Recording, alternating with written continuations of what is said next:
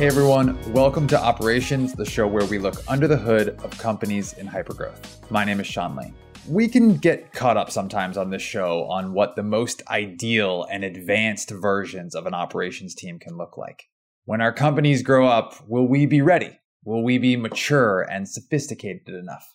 It's easy to forget the early days of startups and the beginnings of hypergrowth when an ops team might be the crew that's just, well, responsible for anything and everything that doesn't yet have a home. That's exactly what happened with today's guest, Zubin Teherani. Zubin is the co-founder and COO of LeagueSide, a company that makes youth sports sponsorships easy by bringing together over 16,000 youth sports leagues with big brands. Zubin and his team have used operations almost like an incubator for every core function within the company. In our conversation, we explore how and why they used ops as a catch-all. We talk about the UI UX of operations and why Zubin's stint outside of operations was what unlocked a whole new way of doing things inside of operations. Zubin and his co-founder, Evan Brandoff, started the company back in 2015. So to start, let's talk about how the meaning of operations at LeagueSide has evolved over the years. So operations for us has kind of been the bucket that you just throw into when we didn't have a functionality for the team. So very early on, ops was the SDR team. It was the people ops team. It was the marketing team. Ops at LeagueSide was basically we didn't know where to put it, don't know who should own it, just throw in the ops bucket.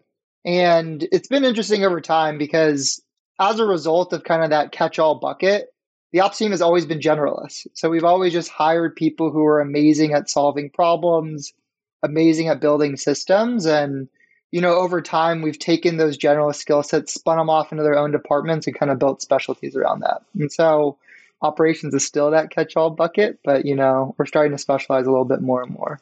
And so, over the years, I would imagine, kind of as you've had a few different cracks at it, right? Like SDR, people ops, marketing, you've probably gotten better at figuring out when it's time to actually specialize it and when it's time to spin it off like how do you know when it's time and you know the generalist catch-all phase of that particular department has reached its kind of conclusion? Yeah i wish i could say that we were really great at predicting problems and being proactive but typically the way we found it out is our systems would break. So the ops team was all about 80-20 can we just figure out a way to duct tape systems together get it so it's good enough and then once it starts breaking, realizing that A, maybe we can just optimize it a little bit, or B, it needs to be owned by someone, run by someone, needs a little more thought, care, and experience going into it. Got it. And so when you did that kind of graduation process from ops running it to a specialty, that also usually coincided with like maybe a new leader coming in or someone that was going to actually have a functional expertise in that area?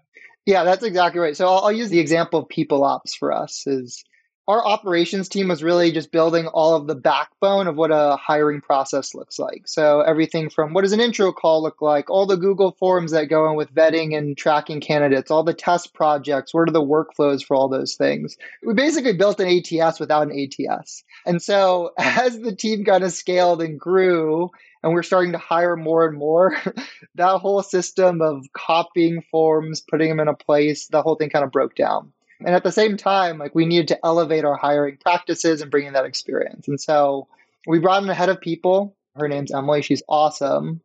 Came in and was like, what are you guys doing? Let me bring in an ATS, add some structure, add some process to this. And now she owns that whole process and kind of taking it out of the ops bucket and more into a specific people ops bucket. I would have to imagine though, like when the Emilys of the world come in, I'm sure there's an element of what are you guys doing?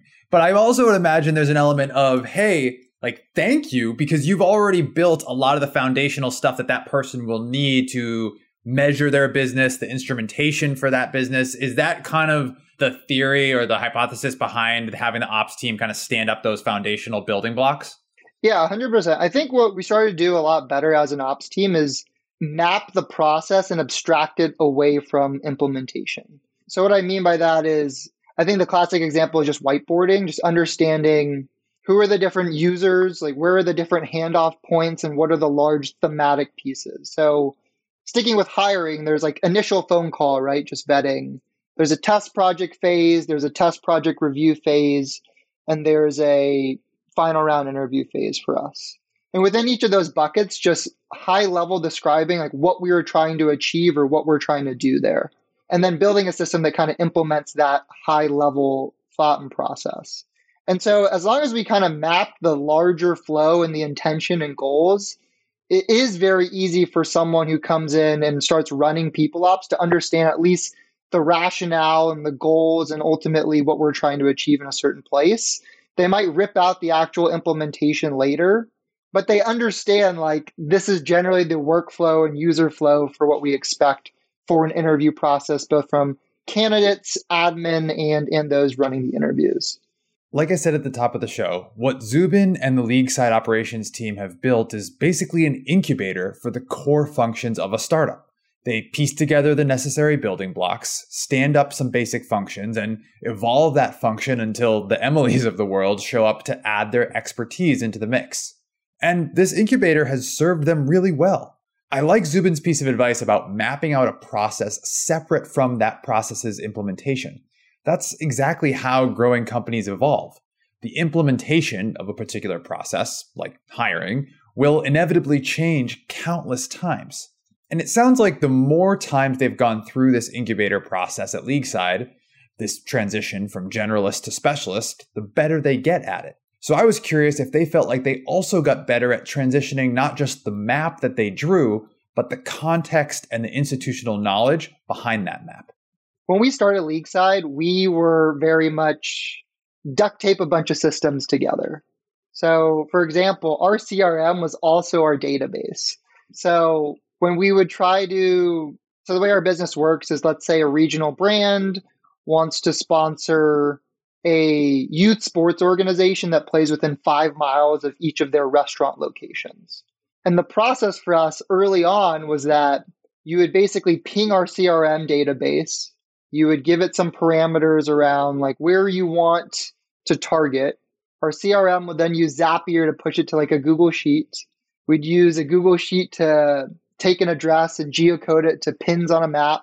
We would take those pins on the map, put it on a Google map, and then share it with the client. Be like, here's our database of organizations around all your restaurant locations. Mm-hmm. And so, very much like a lot of duct taping of systems, integrations, like very heavy ops system work there. And generally, like for that process to go well, there's so many steps in it for it to go right. Like, you need to hit the right endpoint and have the exact data in the CRM. You need to make sure like all your formulas are right in that Google Sheet. And then you need to like copy and paste all those points and get it into a Google Sheet and like lay it all down. And so as a result of scaling all those systems, it's like you had to do all these steps to make it work perfectly right. And so a realization for us is that operations might be solving problems, but it's like really hard for our internal users to like follow all those steps and do it. And so as we were scaling, like what we started rethinking about is like the UI UX of operations internally, where kind of defining what is the interface that a salesperson or what is the one action or maybe even no actions that a salesperson should do? And then all that magic kind of happens behind the scenes and they just get the output that they're expecting and they want. And so like we started rethinking a lot as we scale these systems like what's the way to like avoid institutional knowledge? In a way like you could just press a button and then magic happens and then have operations handle all the plumbing behind the scenes, but like doesn't matter for our internal external users. Avoid institutional knowledge with the press of a button. Sounds easy, right? I talk with my team at Drift all the time about designing with the end user in mind. End users, in our case, often being internal customers like salespeople, marketers, customer facing folks. But I had never thought to take it as far as Zubin did with his idea of the UI and UX in operations. This magical experience for internal customers, though, this is still being built and designed by the operators within LeagueSide. Someone needs to know how the magic trick is done. So, how has Zubin ensured that the same thinking extends within his own team? It turns out he ensured this by taking a tour of duty in a role completely outside of operations. When the pandemic hit, our engineering team, we had to lay off a bunch of people on our engineering team. And the result is I actually ended up writing a bunch of code myself. And so it was an interesting experience and very formative in kind of my ops career because from that, I took away a lot of different software principles that I think apply to operations as well. And so, like speaking to maintaining and building these systems, some of the takeaways from that engineering experience was like the concept of keep it simple. Like these systems should be so easy and human readable and understandable for you to jump in and understand what happens. So, for example, like let's say you're operating with some Excel formulas and you're probably familiar with those really deep nested if statements. Like if this happens, then this, but if this happens, then this, blah, blah, blah, blah. That's a good example of like, yeah, maybe it's an elegant solution, but it's not simple. Like it's very hard to open up that formula and actually understand what's happening there. And so a concept there is to like abstract all of those inner if statements into like their own columns or own data. And it's more information, but it's more human readable to understand all the inputs, outputs, and things that are happening there. I think like related to that, like another software principle we pulled away is like the single responsibility principle, where a piece of your system should do one thing and one thing only. It shouldn't necessarily have all of these other dependencies or try to do too much. So I'll try to use an example for LeagueSide. So we use Airtable for managing events.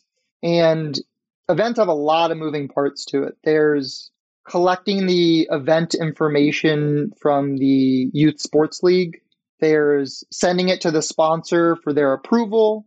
And then there's making sure the league executes all of the promotions leading up to that actual event.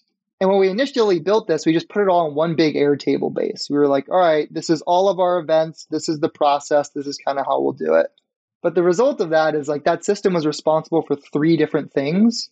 So if you change like the sponsor workflow or the sponsor approval workflow, it would break the whole system. Or if you changed how events are collected, it would break the whole system. So instead, we kind of decoupled each of those steps, put them in their own place, define like the interface. What are the inputs and outputs of each system? Keep those consistent and then make it super simple and step by step, like within that specific certain function. And so the result is like we have a system that's more extendable, more reusable, and easier to maintain. And anyone can more easily step in and understand what's going on. I give you like a super long winded answer to your seemingly simple question. no, no, it's super interesting. No, no, no. This is great. And so, like, I would also have to imagine that it, when you do break those things down into those unique steps, then all of a sudden it's not just you know bringing those particular steps together for that particular event process but now step two might be reusable inside of a season long sponsorship process as opposed to a single event one and so now all of a sudden it almost becomes like this library of like operation steps that they can pick and choose from is that am i going too far with that no that's 100% right and that's also a software principle you're talking about dry. Don't repeat yourself. Just reuse code wherever you can. Like that's 100% on the money. That's super interesting. And so you were talking right at the beginning of our conversation about this idea of like the blueprint's going to help you to prioritize, I think you said what to ship today and what to ship tomorrow.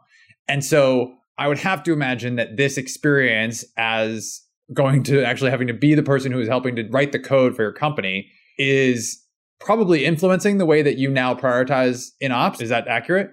Yeah, 100%. I think with software, it's even more hyperbolized that you don't have enough time, you don't have enough resources, there's too much stuff to build, we have to prioritize. And we've kind of taken that to ops too. Like ops time is like really, re- you can automate everything, but automations also come with a cost, right? You have to maintain the system that you've automated and you have to make improvements, you have to change all of those pieces. And so that ruthless prioritization and saying like, is this good enough? Like to your point before, like what's the metric?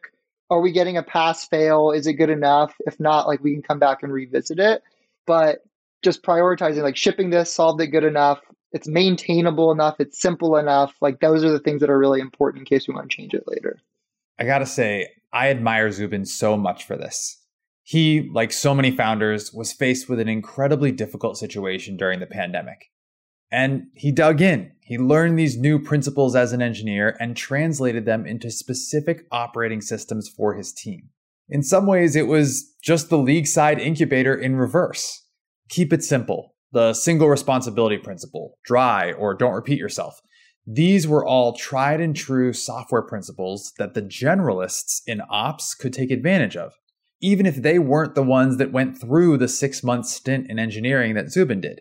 So, are those other ops folks actually getting something out of the product principles? It's a lot of repetition. So you'll hear us say like reduce dependencies, single responsibility, all of those pieces, or simplify it, or you need to abstract the logic in a place that we can understand it. It's a lot of that repeating. And then we took another software principle and we introduced pairing on the team. So people will sit together just like two engineers might sit and look at the same screen and try to solve the same problem. One person's driving, one person's talking and switching off. Trying to pair also in operations. So when building systems, having a lead or swapping or being on the same place and trying to use the same language to reiterate that in all our systems. That's amazing. Is there a particular kind of category of activity that lends itself best to that pairing? Are you guys doing it in a whole bunch of different types of ops work? Have you identified, like, okay, some of this doesn't really work, some of this does work better with that system? I would say it's pretty much across the team. So for operations, talking about the evolution of ops at LeagueSide, because of this generalist skill set that we've built and everyone's able to do kind of everything, operations has become responsible for the entire supply side of our marketplace, meaning the youth sports organizations in our system. Because when dealing with the supply side, you have to do everything. You have to market to organizations to onboard them. You need to sell them to onboard them. You need customer support for once they're onboarded. You want to figure out those network effects so they're referring other organizations. And then for us, we're running a systems driven process to make sure organizations run campaigns correctly and execute what they're supposed to execute. The other thing that just hit me is like, you probably and you can confirm or deny this with kind of the approach that you've taken and now just thinking about every kind of step of the customer journey that you just outlined it kind of feels like you've built this like this operational this system driven mindset into the dna of the company. And so now as these folks on your team kind of move and migrate to other parts of the company they're already going to have that type of thinking. Is that what's happening? I think that's 100% right. Yeah. We often talk about our specifically our league operations team as like a great place to start your career at LeagueSide. Figure out if you love the generalist doing all of the above or a specialization. And then you can go into our marketing team. You can go into the sales team. You can go into the client success team from there.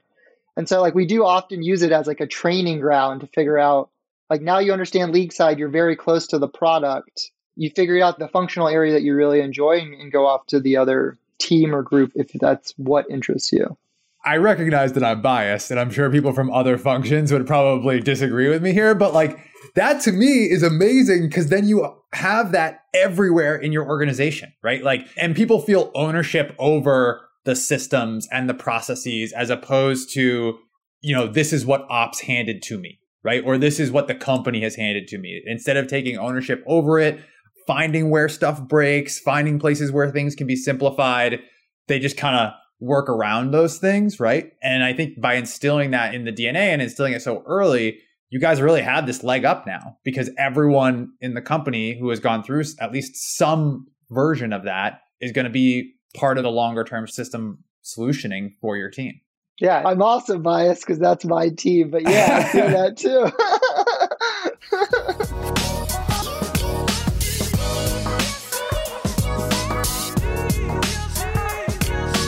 Before we go, at the end of each show, we're going to ask each guest the same lightning round of questions. Ready? Here we go. Best book you've read in the last six months? Oh, it is a product book. I think it's called Inspired. It's around product sprints. I forget the name of the book. we'll go with Inspired and update it after if we need to. okay, cool. All right. Yeah, it is called Inspired. I just looked it up. It's by Marty Cagan. Yeah. Awesome. I have to add it to the list. Favorite part about working in ops? Love building systems, love solving problems. I'm sure that's a common answer. it is. It is. Least favorite part about working in ops? It's often hard to. We spoke to prioritization before. There's so many problems. It's like trying to boil the ocean, which is a double edged sword because that's also my favorite part about it, but it's also oftentimes my least favorite part about it. Tricky balance for sure someone who impacted you getting to the job you have today? So this is a shout out to the Venture for America community. I know that's that's how you and I know each other, but Venture for America that community is incredible. Like I'm fortunate to know amazing entrepreneurs and startup veterans like yourself. And I think that's pushed me to be a better startup person, better founder, better person, just an amazing community all around. That's a nice shout out. And also, obviously, the fact that what you and Evan and the team at LeagueSide have done is a pretty nice, shiny example for folks coming into the program today. So you should give yourself a little bit of a clap on the back for that one as well. All right, last one for you. One piece of advice for people who want to have your job someday. I think most people say learn software engineering. That's not my advice. My advice is to learn like the heuristics and the principles and just the high level concepts of it because it is super applicable to operations. You don't need to write a single line of code, but a lot of learnings from a lot of people coding and building a lot of software, making a lot of mistakes are very applicable for operations and scaling an operations team.